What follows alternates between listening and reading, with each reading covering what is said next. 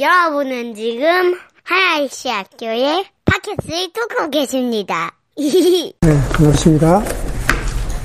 우리, 어, 지난주에 이어서 계속 그, 하나님과 돈에 대해서, 예, 설교하고 있는데, 혹시, 어, 그, 지난주 설교를 놓치신 분들은, 예, 그, 홈페이지를 통해서 그, 들으시면서, 일관성을 가지면 좋겠다라는 생각을 합니다.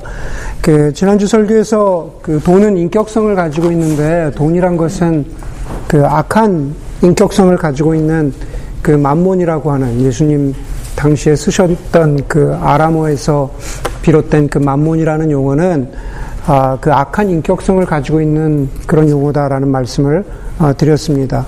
그렇기 때문에 돈이란 것은 저와 여러분들을 그냥 놔버려, 내버려 두지 않고 어떻게 보면은 그러한 우리를 통제하려고 하는, 우리를 어떻게든 다스리려고 하는 그러한 그 지독함을 가지고 있다라고 어, 말씀드렸고, 그래서 우리가 돈에 대해서 그렇게 순진하게 생각하고 그냥 돈은 중립적이고 잘 쓰면 되지, 그렇게 생각해서는 안 된다라는 그러한 말씀을 드렸습니다.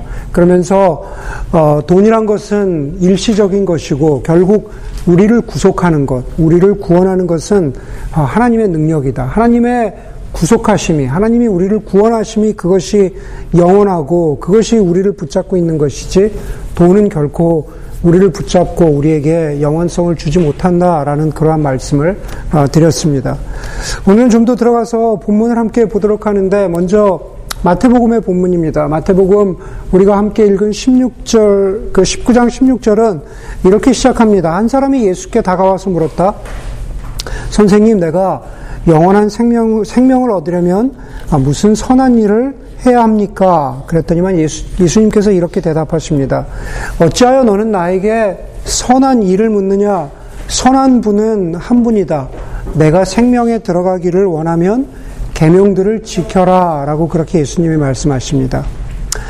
아, 마태복음에 나오는 그, 그 사람, 그 젊은이는 부자라고 그렇게 이야기를 합니다. 부자라고 이야기를 하고, 그리고 오늘 우리가 읽었던 두 번째 본문은 또 다른 부자 이야기가 나오는데, 돈이 많은 사람 이야기가 나오는데, 바로 사케오입니다. 누가복음 19장입니다.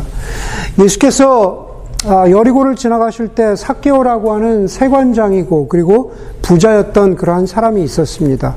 사케오는 예수님을 만나고자 하는 예수님과 정말 대면하고자 하는 그러한 간절함이 있었는데 키가 작아서 예수님을 볼 수가 없었습니다. 그래서 우리가 주일학교 때부터 많은 사람들이 알고 있는 대로 뽕나무에 올라갑니다. 예수님께서 그것을 지나가시다가 뽕나무에 올라가 있는 사케오를 보시고 사케오야 어서 내려오너라 오늘 내가 너희 집에 네 집에 내가 묵겠다라고 하십니다. 그러자 삭개오는 기뻐서 예수님을 자기 집으로 모셔 들어갑니다. 여러분 삭개오가 부자가 된 것은 성경에서 말하는 대로 삭개오는 어, tax collector 어, 세리장 그렇죠? 어, 세리였기 때문에 그렇습니다. 로마를 대신해서 어, 세금을 걷던 사람이었습니다. 지금 IRS에서 일한다고 그렇게 부자가 되는 것 같지는 않아요. 그렇죠? 예, 그렇게 될 수 있다면 예, IRS로 여러분들 많이 가시면 되겠지만 그런 것 같지는 않은데 아마 로마 시대에는 그랬던 것 같습니다. 로마는 자기의 그 뭐라 그러죠? 어, 식민지, 지배지들에게 세금을 당연히 요구했습니다. 어느 제국이나 그랬는데, 가령 예를 들어서 그 당시 로마에서 이스라엘에게 요구하던 세금이 50이라면, 로마 입장에서는 50만 받으면 충분한 겁니다. 그런데 세리는, 세리는 그것보다 더 받아도 상관없습니다. 자기 능력껏 사람들을 쥐어 짜서 100을 받아서 오, 로마에 줘야 할 50은 주고 나서 50은 자기가, 나머지 50은 자기가 가지면 거기에 대해서는 로마가 전혀 터치하지 않았습니다. 바로 그런 방식으로 사케오는 부자가 되었습니다. 우리가 흔히 이야기하자면, 가령 예를 들어서 일제 시대의 친일파 같은 사람들이 거기에 해당이 되겠죠. 그렇죠? 그냥 동포에 어, 자기와 똑같은 사람들의 형편은 헤아리지 않고 어떻게든 그냥 피를 짜내서 아, 자기가 부자가 되면은 아, 되는 그런 사람을 생각하면 될 것 같습니다. 그래서 7절에서 예수님께서 사케오의 집에 묵으시겠다. 사케오의, 사케오의 집에서 하룻밤 자, 자고 가시겠다고 하니까는 사람들이 수군댑니다. 그가 죄인의 집에 묵으려고 합니다. 그 죄인입니다. 그렇죠? 유대 사람들 기준에서 보기에는 그 사람은 참 죄인이고, 그리고 구약의 말씀의 기준으로 보아도 죄인입니다. 구약 말씀에서 가난한 자, 형편이 어려운 사람들, 그런 사람들 돌아보라고 했는데, 돌아보지 않았습니다. 죄인입니다. 그런데 8절에서, 8절은 사케오의 고백을 말하고 있습니다. 주님, 보십시오. 내 소유의 절반을 가난한 사람들에게 주겠습니다. 또 내가 누구에게서 강제로 빼앗은 것이 있으면 네 배로 하여 갚아주겠습니다. 예수께서 그에게 말씀하셨다. 오늘 구원이 이 집에 이르렀다. 오늘 오늘 이 집에 오늘 구원이 이 집에 이르렀다. 여러분 다시 말해서 예수님은 사케오에게 구원 받았다고 말씀하십니다. 사케오에게 이 집에 구원이 이르렀다라고 말씀하십니다. 여러분, 다시 마태복음으로 돌아가면, 오늘 우리가 두 본문을 교차해서 보게 되는데, 다시 마태복음으로 돌아가면은, 마태복음에 나와 있는 그 부자 청년은 예수님께 이렇게 묻습니다. 예수님, 내가 무슨 일을 하여야 영원한 생명을 얻을 수 있습니까? 여러분, 영원한 생명이라는 말과 구원이라는 말은 결국 같은 말이잖아요. 영원한 생명을 얻는다, 구원을 얻는다라는 것은 그냥 같은 말입니다. 여러분, 제가 여러분들에게 묻습니까? 묻습니다. 여러분, 어떻게 구원받습니까? 여러분, 어떻게 영원한 생명 얻습니까? 너무 심플하고 너무 단순한 대답이어서, 예, 목사님의 의도가 뭐가 또 있나? 예, 예, 그렇게 생각하실 거 없습니다. 예, 여러분들이 알고 있고, 그리고 제가 아는 대로 우리가 구원받는 것, 우리가 영원한 생명 얻는 것, 그것은 결국 예수 그리스도께서 나, 나를 위해서, 우리의 죄를 위해서, 나를 대신해서 십자가에서 죽으셨다라는 것. 그래서 내 죄가 예수 그리스도께 전가가 되고, 그래서 예수 그리스도께서 십자가 위에서 죽으시고, 그리고 내가 그것을 믿는 그 믿음으로 우리가 구원 얻는 겁니다. 아주 심플하게 얘기하면, 그리고 핵심은 그렇습니다. 그게 바로 구원 얻는, 그리고 그것이 영원한 생명 얻는 길입니다. 여러분, 누가복음 누가복음 19장 8절에서 삭개오의 고백을 다시 여러분들께 remind 시켜드리면 내가 내 소유의 절반을 가난한 사람들에게 주겠습니다. 내가 남에게 빼앗은 것이 있으면 네 배로 갚겠습니다. 그렇게 삭개오가 고백했더니만 예수님께서 사케오야 내 집에 구원이 임했다라고 말합니다. 그냥 본문으로 보자면 그냥 그것을 구절 그대로 읽으면 겉으로 보면은 사케오의 결단, 사케오의 행동이 사케오를 구원한 것 같습니다. 그렇죠? 네, 내가 내 소유의 절반을 가난한 사람들에게 나누어 주겠습니다. 내가 남에게 억지로 뺏은 것이 있으면 네 배로 돌려주겠습니다. 라고 하는 어떤 사케오의 디시전 메이킹 한 것. 저 사케오의 그 행동을 자신이 그렇게 하겠다고 했더니만, 그랬더니만 예수님께서 너희 집에 구원이 임했다라고 말씀하시는 것을 보면 그러면 마치 사케오의 결단이 사케오를 사케오를 구원한 것 같습니다. 그렇게 보이는데 그렇게 보이는데 실제 그러냐라는 겁니다. 아닙니다. 그렇지 않습니다. 사케오가 구원받은 것은 자기의 집에 찾아오신 사케오뿐만 아니라 사람들이 사케오를 죄인이라고 했지만은 죄인이라고 이야기한 그 모든 사람들도 다 죄인이죠. 저 죄인의 집에 찾아오신 예수 그리스도 바로 그분을 구세주로 그분을 이 땅의 주인으로 그분을 나를 구원하실 분으로 사케오가 믿었기 때문에 구원이 임한 겁니다. 바로 그러한 그러한 은혜를 허락해 주신 주님을 믿는 믿음 때문에 사케오가 구원받은 거죠. 그렇게 그렇게 사케오가 그 믿음을 가지고 예수님을 믿고 나서 그리고 구원이 그 집에 임하자 그, 그 은혜에 감격한 사케오가, 네, 그 은혜에 감격한 사케오가 이렇게 말한 겁니다. 내 소유의 절반을 가난한 사람들에게 주고 빼앗은 것을 네 배나 갖겠습니다. 라고 말한 겁니다. 결론적으로 이야기하면 선한 행동을 한 행위 때문에 사케오가 구원받은 것이 아니라 믿음이 사케오를 구원했다는 겁니다. 하나님께서 논리적으로 봐서 이런 결단을 했더니만은 하나님 예수님께서 사케오에게 내 집에 구원이 임했다라는 것은 행동을 통해서 구원이 임했다라는 것이 아니라 이미 그것을 그냥 한 번 더 확인해 주시는 겁니다.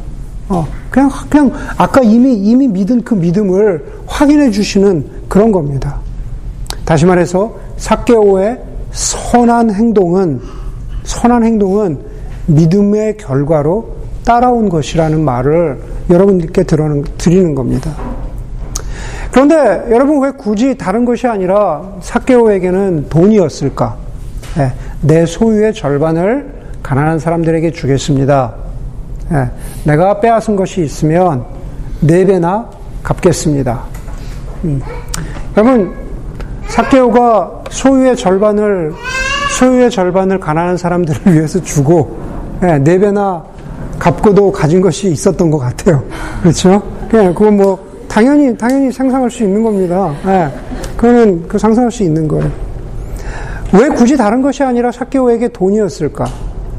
여러분 사케오에게 치욕과 수치를 안겨주었던 것도 돈이고, 예, 그리고 사케오의 믿음도 증명이 된 증명이 된 그 수단이 돈이었다라는 겁니다. 아마 사케오에게 이 돈이란 것은 꽤 중요했을 겁니다. 사람들에게 손가락질을 받으면서도 사람들에게 죄인이라는 그러한 그러한 그 욕을 들어가면서도 자기를 결국 지켜줄 것은 돈이라고 그렇게 생각을 했을 것이고 그리고 그렇게 붙잡고 있었던 그, 그 어떤 만몬주의에, 우리가 계속 말하고 있지만은 만몬주의에 붙잡혀 있던 사개오로 하여금 복음을 듣고 은혜를 경험하게 하니까 처음으로 회개, 회개하게 된 것이 돈이라는 것도 굉장히 아이러니하지만은 사실은 영적인 의미에서 보면 어, 굉장히 어, 건강한, 예, 굉장히 복음적인 그러한 반응이라고 우리가 생각할 수 있습니다. 여러분, 그것은 사케오에게 뿐만 아니라 어쩌면 우리에게도 마찬가지라고 여겨질 수 있습니다. 예, 사케오에게 뿐만 아니라 우리에게도 마찬가지로 어떤 경우에는 절실하고 또 어떤 경우에는 너무나 유혹에 힘이 크고 그래서 또 어떤 경우에는 버릴 수 없는 것이 예, 돈입니다. 그것이 지난주 설교에서 이어서 계속 말씀드리는 그러한 맥락에서 말씀드리는 거지만 그것이 바로 돈이 갖는 힘, 만문, 악한 인격의 힘이라고 말씀드릴 수 있을 것 같습니다. 다시 말해서 사케오에게는 돈의 힘이 그렇게 컸는데 그를 그렇게 붙잡고 있었던 그 주인이었던 돈을 내려놓으면서 예수 그리스도를 삶의 주인으로 받아들이고 그리고 예수 그리스도를 믿는 그 믿음을 인정해 가면서 사케오가 아, 놓게 된 것은 돈이었다라는 것은 사실은 우리들에게도 시사하는 바가 굉장히 크다고 할 수 있습니다. 여러분 다시 마태복음으로 돌아가서 마태복음에서 그 부자 청년은 예수님께 이렇게 묻습니다. 어떤 선한 일을 해야 내가 영원한 생명을 얻을 수 있습니까? 어떤 선한 일을 해야 내가 영원한 생명을 얻을 수 있습니까? 예수님은 일이나 행위나 행동으로는 구원을 얻을 수 없다고 말씀하십니다. 그렇게 말씀하시는 게 그 부자 청년에 대한 예수님의 대답에 들어가 있습니다. 예수님이 그 청년에게 뭐라고 대답하십니까? 어찌하여 너는 나에게 선한 일을 묻느냐? 이렇게 말씀하시죠. 네. 내가 어떤, 어떤 선한 일을 하면 영원한 생명을 얻을 수 있습니까? 내가 어찌해서 선한 일을, 선한 일에 대해서 묻느냐? 그 얘기는 선한 일을 통해서는 구원받을 수 없다라는 그러한 겁니다. 영생은 구원은 선하신 하나님을 믿고 그 아들 되신 예수 그리스도를 믿어야 영원한 생명을 얻습니다. 그 복음에 대해서 진리에 대해서 예수님께서 이렇게 말씀하시죠. 어찌하여 너는 나에게 선한 일을, 일을 묻느냐라고 하신 다음에 선한 분은 한 분이시다. 그럽니다. 선하신 분은 한 분이시다. 다시 말해서 선하신 분, 구원 주시는 분, 구원의 은혜를 주시는 분은 한 분이신데 그 한 분은 여호와 하나님이시다라는 말씀을 하고 있는 겁니다. 그리고 그 예수를 진정으로 믿게 되면 그 선하신 분, 구원 주시는 하나님, 영원한 생명 주시는 하나님을 정말로 구주로 주인으로 받아들이는 그러한 삶의 변화가 일어나면 그 삶의 변화가 일어나면 어떤 어떤 일들이 벌어집니까? 예, 계명을 지키는 일들이 벌어지죠. 예, 마태복음 19장 17절에 보면은 이렇게 얘기하시죠. 네가 왜 선한 일에 대해서 묻느냐? 선한 분은 한 분이시다. 내가 생명에 들어가기를 원하면 계명들을 지켜라. 사케오와 똑같은 겁니다. 네가 생명에 들어가기를 원하면 계명들을 지켜라라고 그랬죠. 예, 생명 얻기 위해서 계명 지킨다고 구원받는 게 아니다라는 겁니다. 먼저는 선하신 분을 알아야 된다라는 겁니다. 예수 그리스도를 진정으로 받아들이면 그러면 그 삶에 사케오처럼 계명을 지키는 일, 그렇죠? 선한 일을 하는 건 자연스럽게 따라옵니다. 예, 그것이 정말 구원받았다라고 하는 그 상태에 대해서 말하는 겁니다. 바로 사케오와 같은 영적인 원리인 거죠. 가난한 사람들에게 소유의 절반을 나누어 주고 그런다고 해서 구원받는 게 아닙니다. 이 부자 청년도 영생을 얻는 것은 선하신 하나님을 믿어야 영생을 얻는다라는 겁니다. 아, 선하신 하나님을 믿으면 그 믿었다라는 증거로 계명을 지키는 행동들이 뒤따라온다라는 거죠. 이해가 되시죠? 네, 바로 예수님 그 얘기를 하고 있는 겁니다. 그게 바로 예수님이 요한복음 15장에서 말씀하시는 것과 똑같습니다. 포도나무이신 예수님께 붙어 있는 우리 가지는 열매를 맺게 되어 있다 그랬습니다. 정말로 예수 그리스도를 진심으로 마음으로 믿으면 그 삶에 그 열매가 나타난다라는 겁니다. 그 행동들이 나타난다라는 겁니다. 아, 그 나타 나타나지 않을 수가 없다라는 겁니다. 여러분 그런데 이 부자 청년이 예수님을 아, 그렇게 하지 못했습니다. 예수님의 말씀을 제대로 이해하지 못했고 그리고 이해했다 손치더라도 그것을 받아들이지 못했습니다. 18절에 보니까는 부자 청년이 예수님께 이렇게 말합니다. 내가 어떤 계명들을 지켜야 합니까? 예수께서 대답하셨다. 살인하지 말아라. 간음하지 말아라. 도둑질하지 말아라. 거짓 증언하지 말아라. 아버지와 어머니를 공경하여라. 내 이웃을 내 몸과 같이 사랑하여라. 그랬더니 그 젊은이가 예수님께 이렇게 말합니다. 나는 이 모든 것을 다 지켰습니다. 아직도 무엇이 부족합니까? 내가 이 선한 일을 아직 다 했는데 뭘 더해야, 무엇을 더해야 내가 아, 영생 얻을 수 있습니까? 내가 이거 다 지켰는데 영생 얻기 위해서, 영원한 생명 얻기 위해서 나에게 무엇이 부족합니까? 예수님이 그 부자 청년에게 이렇게 말씀하십니다. 내가 완전한 사람이 되려고 하면, 다시 말해서 내가 영원한 생명을 얻고자 하면, 구원 얻으려고 한다면, 가서 내 소유를 다 팔아서 가난한 사람에게 주어라. 그리하면 내가 하늘에서 보화를 차지하게 될 것이다. 그리고 와서 나를 따르라. 라고 말합니다. 여러분, 부자 청년이 계명을 다 지켰습니다. 구약의 율법의 기준대로 하자면은 꽤 괜찮은 사람이었어요. 예수님이 말씀하신 율법들을 다 지켰습니다. 그런데 여러분, 이 부자 청년이 지킨 율법들 가운데 돈을 써야만 지킬 수 있는 율법은 빼놓고 했을까요? 네. 부모를 공경하고, 내 이웃을 내 몸과 같이 사랑하고, 뭐 이런 율법들이 있잖아요. 내가 이것, 이것, 이건 지키는데, 부모를 공경하는 율법을 내가 해야겠는데, 전화만 드리자. 매주 전화만 드리고 돈 쓰는 건 내가 부모님께 돈 쓰는 건 뭐 생일이라는데 그냥 전화로 때우자. 뭐 예를 들면 네. 예를 들면 그렇게 했냐라는 거예요. 네. 여러분 이 부자 청년이 율법을 지키는 일에 돈을 써야만 지킬 수 있는 율법 지키는 일에도 소홀히 하지 않았다라는 겁니다. 네, 돈을 썼다라는 겁니다. 예수님께서는 그것을 모르지 않으셨어요. 예수님께서는 이 부자 청년이 자기의 돈을 써서 가난한 사람들을 구제하고, 그렇죠. 내 이웃을 내 몸과 같이 사랑하는 게 뭡니까? 자기의 재산을 써서, 돈을 써서 구제하고, 돕고, 이런 일에 굉장히 성실한 부자 청년이었다는 것을 알았습니다. 아셨기 때문에 예수님이 이 젊은이에게 이렇게 말씀하십니다. 내가 완전한 사람이 되고자 한다면, 내가 완전한 사람이 되고자 한다면, 여러분, 누구, 누구의 눈으로 보아서 완전한 사람입니까? 부자 청년이 자신의 삶의 기준으로 보기에 완전한 사람입니까? 아니면은 자신이 기준으로 삼고 있는 구약 율법의 기준으로 보기에 완전한 사람입니까? 예수님의 기준이죠.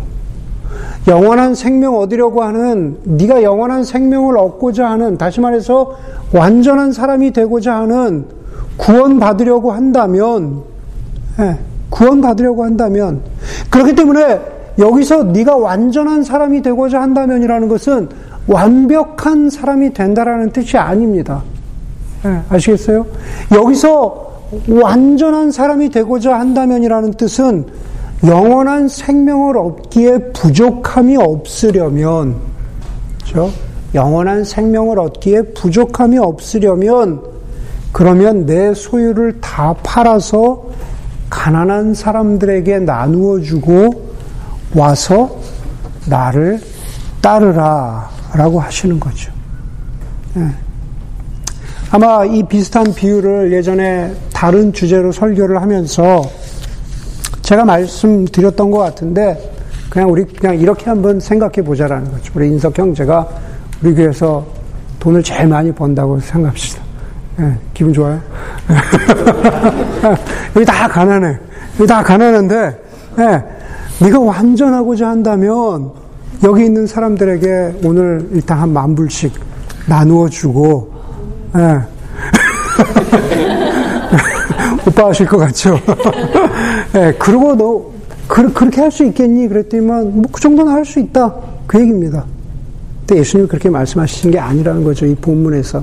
너 가지고 있는 거, 네, 탈탈 털어서 다, 네, 다 털어서, 네, 다 털어서 나누어 주고, 시계도 풀고, 네, 아이와치도 풀고, 그리고 나를 따르라. 지금 그 말씀을 하고 있는 겁니다.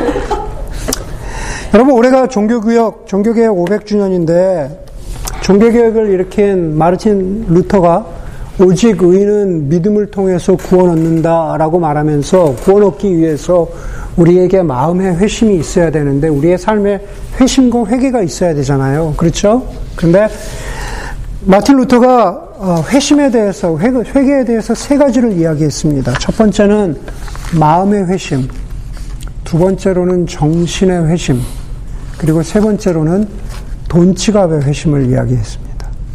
사람이 conversion, 완전 upside down 돼야 되는데 마음이, 정신이, 그리고 돈 지갑이 upside down 돼야 된다라고 그렇게 말했습니다. 정말로 회개하고 거듭나는 것, 우리의 영어로는 mind, heart, 그 다음에 지갑이라고 예, 말했습니다. 우리의 실제 삶의 회심에서 드러날 때 그 실제 삶에서 가장 선명하고 그리고 가장 뚜렷하게 드러나는 것이 돈과 관련된 것이라는 것을 이미 500년 전에 마틴 루터가 지적한 것이죠. 이 돈지갑의 회심에 대해서 똑같이 부자였지만 삭개오는 회심했고 이 부자 청년은 아, 회심에 회심하지 못했습니다. 예. 너는 내 모든 소유를 팔아서 나누어 주고 그리고 나서 나를 따르라 라고 했더니만은 우리가 잘 아는 대로 이 부자 청년은 자기에게 돈이 많음으로 자기에게 재산이 많았기 때문에 근심하며 예수를 떠나갔다라고 그렇게 말합니다. 여러분, 예수님은 마태복음 6장 27절에서 이런 말씀을 하세요. 너희 보물이 있는 곳에 너의 마음도 있다. 그렇죠? 너희 돈이 있는 곳에 너희 마음도 있다라는 말씀입니다. 부자 청년은 자기에게 재산이 많음으로 근심하며 떠나갔다. 예. 마태복음 6장 21절의 말씀과 비교하자면은 부자 청년의 마음이 어디에 있습니까? 예. 부자 청년의 마음이 어디에 있습니까? 돈에 있잖아요. 너의 보물이 있는 곳에 내 마음도 있다. 부자 청년의 마음은 돈에 있었습니다. 예. 그렇기 때문에 말씀 그대로 22절 19장 22절을 그대로 읽으면 젊은이는 이 말씀을 듣고 근심을 하면서 떠나갔다. 왜냐하면 그에게는 재산이 많았기 때문이다. 여러분 부자 청년이 근심했다 그랬는데 근심은 무엇으로 합니까? 우리의 마음으로 하죠. 예, 우리의 마음으로 하는 게 근심입니다. 21절에 보니까는 예수님께서 부자 청년에게 이렇게 말씀하십니다.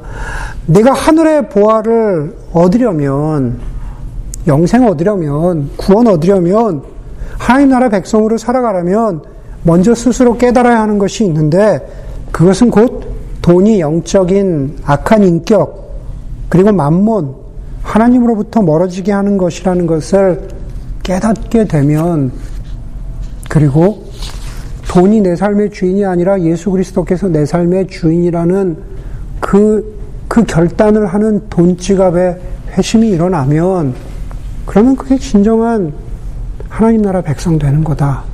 하나님의 자녀 되는 거다라고 예수님이 말씀하시는 거죠.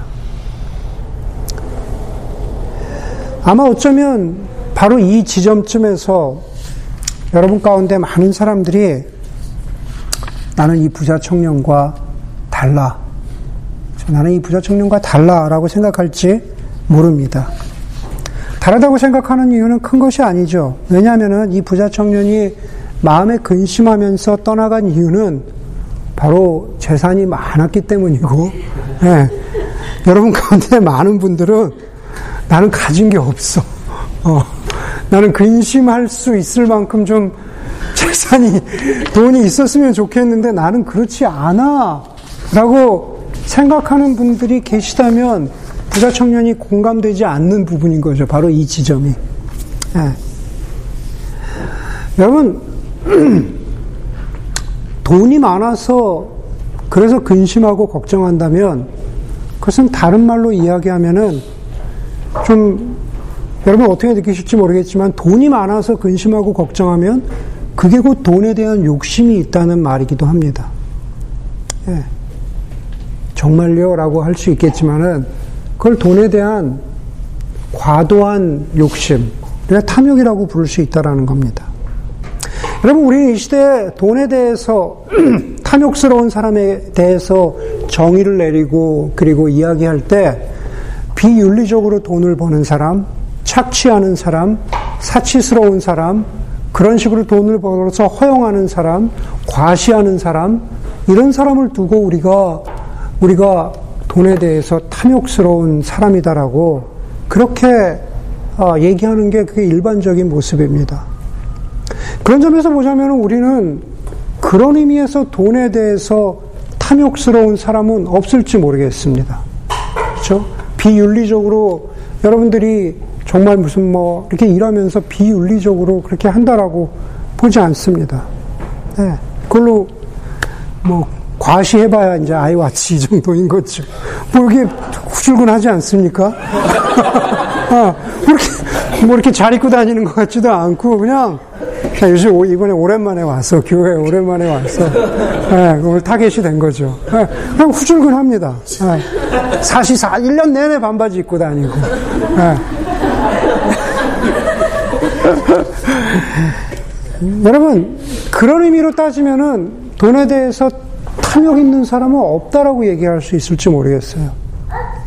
그런데 거꾸로 뒤집어서 돈에 대해서 너무 염려하고 돈에 대해서 너무 걱정하고 돈이 없는 것에 대해서 너무 근심하는 것도 그것도 돈에 대한 탐욕, 욕심이라고 생각해 보신 적 있으십니까? 그것도 욕심입니다. 다른 사이드로 만몬이라고 하는 힘이 우리를 붙잡고 있는 거죠.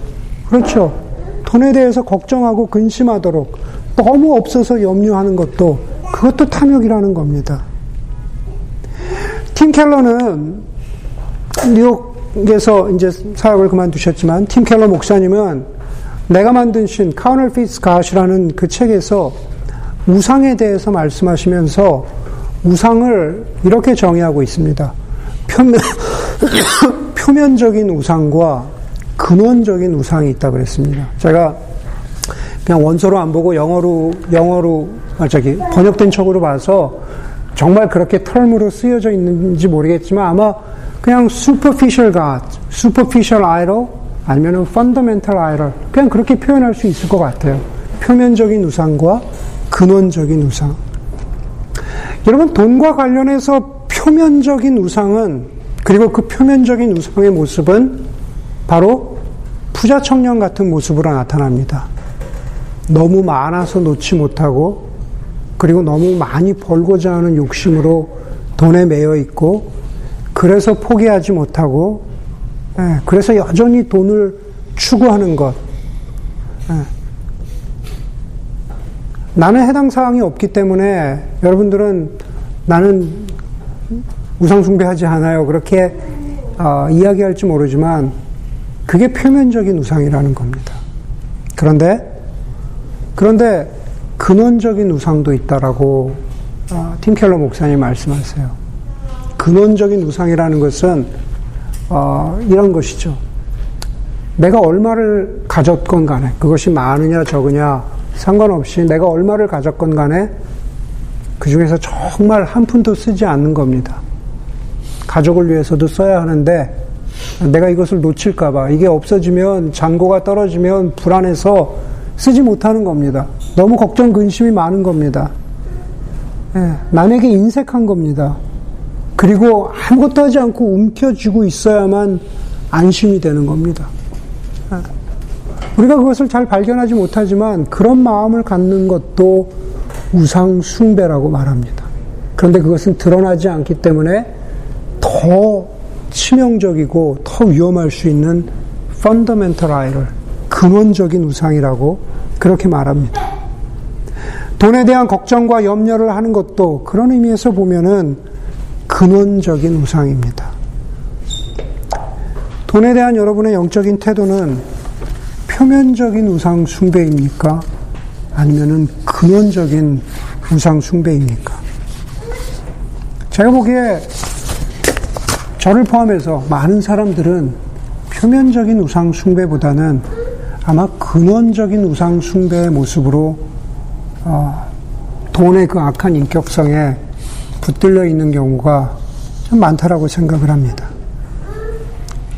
부자 젊은이가 떠난 후에 근심하면서 떠난 후에 펀더멘탈 아이러를 가지고 그렇게 떠난 후에 예수님이 제자들에게 이렇게 말씀하십니다. 23절이죠.